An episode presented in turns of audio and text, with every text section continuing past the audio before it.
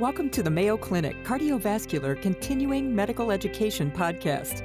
Join us each week to discuss the most pressing topics in cardiology and gain valuable insights that can be directly applied to your practice. Well, welcome again to another in our series of interviews with the uh, experts. Today, I have the pleasure of uh, introducing Dr. Charlie Jain, uh, who's one of my colleagues, who, who's a member of the Division of Structural Heart Disease and is a specialist in adult congenital heart disease. Uh, so, welcome, Charlie. Thank you very much, Dr. Bell. Honored to be here.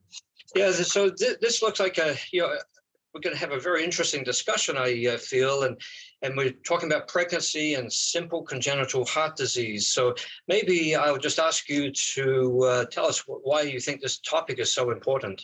Yeah, thank you. That's a great question. You know, just to start out, I think it's really uh, when we think about pregnancy and simple congenital heart disease, it's really important for lots of different types of clinicians. Um, of course, from adult congenital heart disease specialists, but a lot of these patients are seen in the community. So for general cardiologists, and then of course for our colleagues in obstetrics and maternal fetal medicine, um, as well as family practice, they may be seeing a lot of these patients.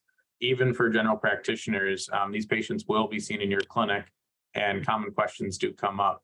So you, you use the term uh, simple congenital heart disease. So maybe you could just list off what what you mean by that. And I assume that we're, we're excluding cyanotic uh, heart disease, but uh, maybe just tell us what, what the most common simple congenital heart disease uh, conditions uh, may be as, as we're discussing this topic. Yeah, that's fair. And I know to many people, congenital heart disease always sounds complex, but when we look at it from a congenital heart disease standpoint, our guidelines previously separated into simple, moderate, and complex lesions. So I'll be referring to that reference. So when we think about simple congenital heart disease, that's generally talking about atrial septal defects, ASDs, ventricular septal defects, VSDs, coarctation of the aorta, and pulmonic stenosis. And when we think about why would, we, why would you be seeing these patients if you're not a congenital heart disease specialist? Well, there's been improved recognition of these diagnoses in early childhood and then improved management. So many of these patients are living longer, and certainly we have more and more women of childbearing age with congenital heart disease that was corrected um, early on in life. In addition, because we're diagnosing more and more things now with improvements in technology, a lot of these di- diseases are being diagnosed at the time of pregnancy. You know, pregnancy presents uh, incredible hemodynamic stress to the cardiovascular system and to the whole body. And so, for patients who are previously compensated with simple congenital heart disease, Sometimes they'll actually present during pregnancy, um, and then their diagnosis will become more apparent at that time.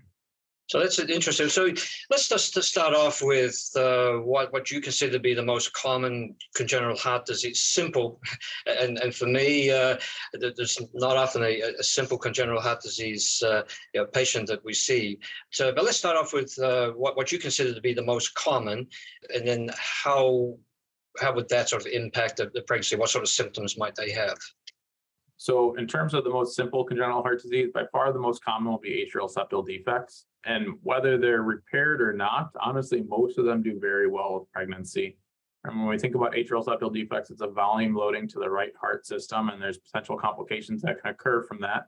And then, as pregnancy is also a volume loading situation to the entire heart, you know, it's possible that they could decompensate and present with problems. So one of the things that we'll commonly see for patients with atrial septal defects during pregnancy will be atrial arrhythmias, either new onset or recurrence.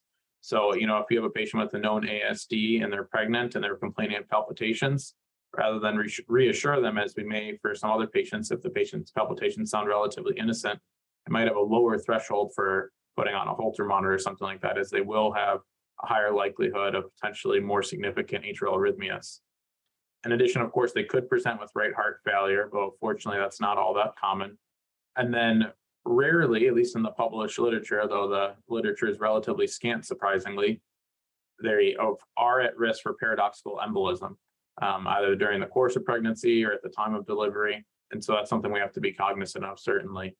And then, and in terms of the babies, when we think about ASDs, um, there's increased pulmonary flow relative to systemic flow. And so, as systemic flow is relatively lower than it should be for the mother, um, the baby will also feel that lower systemic flow. So, in terms of fetal complications, if it's a large ASD, certainly the baby could be lower birth weight. So, uh, what, what about uh, ventricular septal defects? Uh, how, how commonly uh, might you see that in this population? And either you know previously recognized or uh, newly recognized. Ventricular septal defects, most of them do well. Again, that's kind of assuming that they're either small or moderate at lar- largest in size, um, and then also assuming that they don't have significant pulmonary hypertension, as you mentioned earlier, cyanotic heart disease, Eisenmenger, and then also assuming that they don't have significant left heart dysfunction, left ventricular ejection fraction to decreased. But honestly, whether they're repaired or not, if they're small um, or even up to moderate in size, most of them do quite well. I honestly haven't cared for many that were diagnosed during the time of pregnancy, but for many women, it is the time when they're getting medical care when they may have not since for many years. Um, so that is very common that it could come up potentially. So, you know, and you've mentioned a couple of times here repaired or not. So, as, as we think about ASDs and VSDs that have been repaired, and the patient has you know little or no evidence of residual cardiac dysfunction. Do you anticipate any problems with those patients uh, during uh, pregnancy? Great question. And I mean, I think at the end of the day, there's not a lot of literature for that question in pregnancy, but kind of expanding upon the literature from outside of the setting of pregnancy, how do those patients do? And so when we think about atrial septal defects, while most of them do very well and seem to have normal life expectancy, you know, there's literature from here from almost 30 years ago now, showing that they still have increased incidence of atrial arrhythmias. And there's even some more um, exercise studies showing that their atrial compliance isn't entirely normal either. While most of them would do well, they still are not at this similar risk to the general population of women getting pregnant um, without any heart disease. For VSDs, kind of similarly, um, once again, not a lot of data for pregnancy and repaired VSDs that I'm familiar with, but we expect that most of them will do well. And again, in the absence of significant pulmonary hypertension or left ventricular dysfunction. Any other uh, conditions that you'd like to, to highlight here uh, in terms of the ones that we uh, may see in these patients? I keep saying patients, of course, but you know they're, they're women, right? undergoing with uh, uh, with a pregnancy. I think another important simple congenital heart disease to go over is coarctation of the aorta. And I want to emphasize this in the sense that there's so much literature now about the hypertensive disorders of pregnancy and the implications, of course, at the time of pregnancy, as well as in the future for atherosclerotic heart disease. And in terms of coarctation of the aorta, even if it was repaired in childhood, all these patients, men and women, have an increased likelihood of having systemic hypertension, even in the absence of any other stressor. And so, if you have a woman who had prior history of coarctation, which was repaired, Remember, congenital heart disease may be repaired, but it's never cured, as Dr. Warnes always said. And so these patients, if they are hypertensive, even the very least, I would really um, hone in on that and have a low threshold for treating them as they have a vasculopathy at their core. And the threshold for treating should be quite low in those patients. And for monitoring, it should be quite low as well. Yeah, and you mentioned Dr. Warnes. So, so we're talking about Dr. Carole Warnes, who's really uh, been a master uh, in this field for, for a very long time uh, with respect to adult congenital heart disease uh, and, um, and pregnancy. Recognizing that you've got a patient uh, who has one of these uh, simple congenital heart disease abnormalities, and they're pregnant, what would be your uh, general recommendations? And let me just start off asking Do they need to be seen by a specialist in adult congenital heart disease, or is this something that the general cardiologist should be able to manage themselves? It's a great question. I think it's challenging to answer given, you know, there's such a wide spectrum of disease, even for simple congenital heart disease. In brief, as long as they've had a thorough evaluation by a cardiologist knowledgeable about the disease, and, you know, oftentimes that will be a congenital heart disease specialist, and that evaluation's been in the recent past, then I, think that's the most important thing. Uh, what we generally recommend is that if it's a new diagnosis during pregnancy or if it's a known diagnosis, that they contact us in the first trimester of pregnancy or as soon as the diagnosis is made, and we do a thorough evaluation at that time. I think in ideal circumstances, they should have an echocardiogram in the first trimester um, toward the end of the first trimester is what we usually do. And we'll have, of course, a complete physical exam and assessment at that time. And that'll help us gauge how closely to follow them during the pregnancy and whether or not they could be managed locally with a general cardiologist and maternal fetal medicine, or if they need to be delivered at a higher level of care. I, I think it depends on the patient. You know, for the patients that we're particularly concerned about, we'll see them multiple times throughout the pregnancy, echocardiograms, you know, at least once a trimester, multiple physical exams, and close monitoring. But for many of these women with simple congenital heart disease, assessing them in the first trimester with an echocardiogram. That will likely be adequate for many of them. From a conservative standpoint, we may do an echocardiogram early in the third trimester as well, around 30 to 32 weeks when the peaks of the hemodynamic stressors of pregnancy are kind of present and then they start to plateau after that. So in the simplest sense for our care, we will often see the patients in the first and third trimester with an echocardiogram, even for those who are doing well. But many of these patients could probably be followed in the community. And then we're always happy to guide care remotely as possible.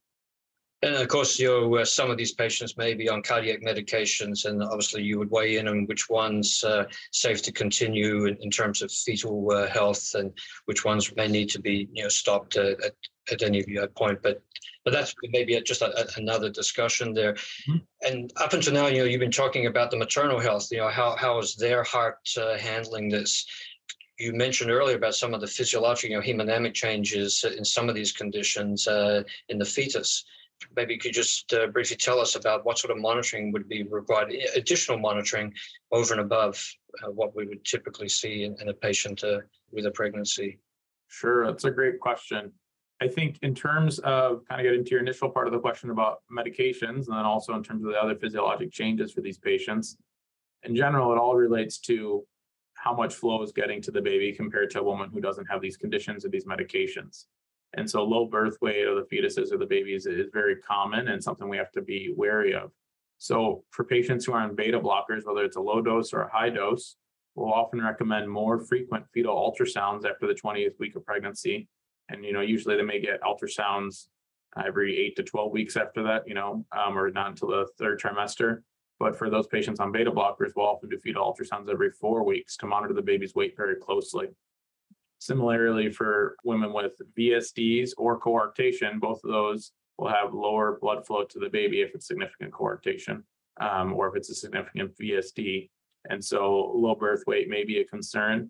We don't routinely do more frequent fetal ultrasounds for those patients, but certainly we would tailor the approach to the individual patient depending on their degree of abnormality and the concerns raised by the fetal ultrasound, usually around 20 weeks. Yeah, and I, I think we can all assume that uh, during throughout this period, that there's been close communication with the uh, OB team. So now the patient, uh, well, the woman is in the the delivery room or about to go to a delivery room. Tell us about uh, what things are going through your mind uh, uh, at that stage with respect, you know, again with you know communication to the OB specialists, anesthesiologists, and you know, and how many of these uh, women will be able to have a, a normal uh, vaginal delivery uh, from, from the cardiac standpoint, you know, versus a C-section? Right, great question. And so I think you mentioned this, this idea of this team. It's multidisciplinary care. These patients can be quite complex, even if their disease is relatively simple from one perspective. So we emphasize this idea of this pregnancy heart team, this multidisciplinary team. And as you mentioned, you know, a cardiologist, maternal fetal medicine often and anesthesiologists being core members, but it includes nurses, social workers, uh, advanced imaging specialists, interventionalists. So, I mean, these patients can come across all areas of cardiology, obstetrics, and other fields of medicine. So, it's really important. And we're lucky here that we have a cardio obstetrics clinic and a lot of that is coordinated. But in terms of these patients at the time of delivery, given the focus here today about simple congenital heart disease, I'll probably say two things. For patients with atrial septal defects, I mentioned briefly earlier the risk of paradoxical embolism. And while that risk is relatively low, certainly for all patients hooked up with an IV, we'd recommend that they have PFO filters at the very least, just to try and minimize any iatrogenic embolism. Then otherwise, there are some studies talking about whether or not these patients should warrant blood thinners around the time of peripartum management. And I think that depends on the patient, the size of the ASD, and their other risk factors in terms of mode of delivery, things have really changed in the past 10 to 20 years that we're reserving C-section for cardiac indications to very few diagnoses. In other words, if a patient needs to have a C-section for obstetrical indications, of course we go with that. But from a cardiac perspective, it's quite rare that now we're recommending C-section. Um, and in terms of simple congenital heart disease, I can't really think of a situation. We would generally prefer vaginal delivery unless there's an obstetric concern or a fetal concern. Um, in terms of the diagnoses, which we usually do think about being uh, indication for C-section, that would fall under things like severe pulmonary hypertension, which is not, you know, simple congenital heart disease, and then if they have severe aortic dilation. Criteria for severe depends on the underlying abnormality, but those are really the only two times we're entertaining C-section and talking to the team, maternal fetal medicine team up front about that. Charlie, I, I don't think we have uh, any more time here, but th- this has really been fascinating. We, we don't talk about these things uh, probably uh, enough, and and in fact, we here and recently now have a uh, an official cardio uh, OB clinic you know, where uh, I think many of these patients are, are now going to be seen. So I, I, think this is really incredibly um, useful information uh, to our cardiologists, you know, who will be uh, listening and, and, watching us today, but also I think to uh, any women who do have uh, congenital heart disease in this simple category, uh, of course, uh, who are contemplating you know, pregnancy. So thank you so much again for your time and, and joining us today. Thank you very much, Dr. Bell. Honored to participate. Thank you for joining us today. Feel free to share your thoughts and suggestions about the podcast by emailing cvselfstudy at mayo.edu. Be sure to subscribe to the Mayo Clinic Cardiovascular CME podcast on your favorite platform and tune in each week to explore today's most pressing cardiology topics with your colleagues at Mayo Clinic.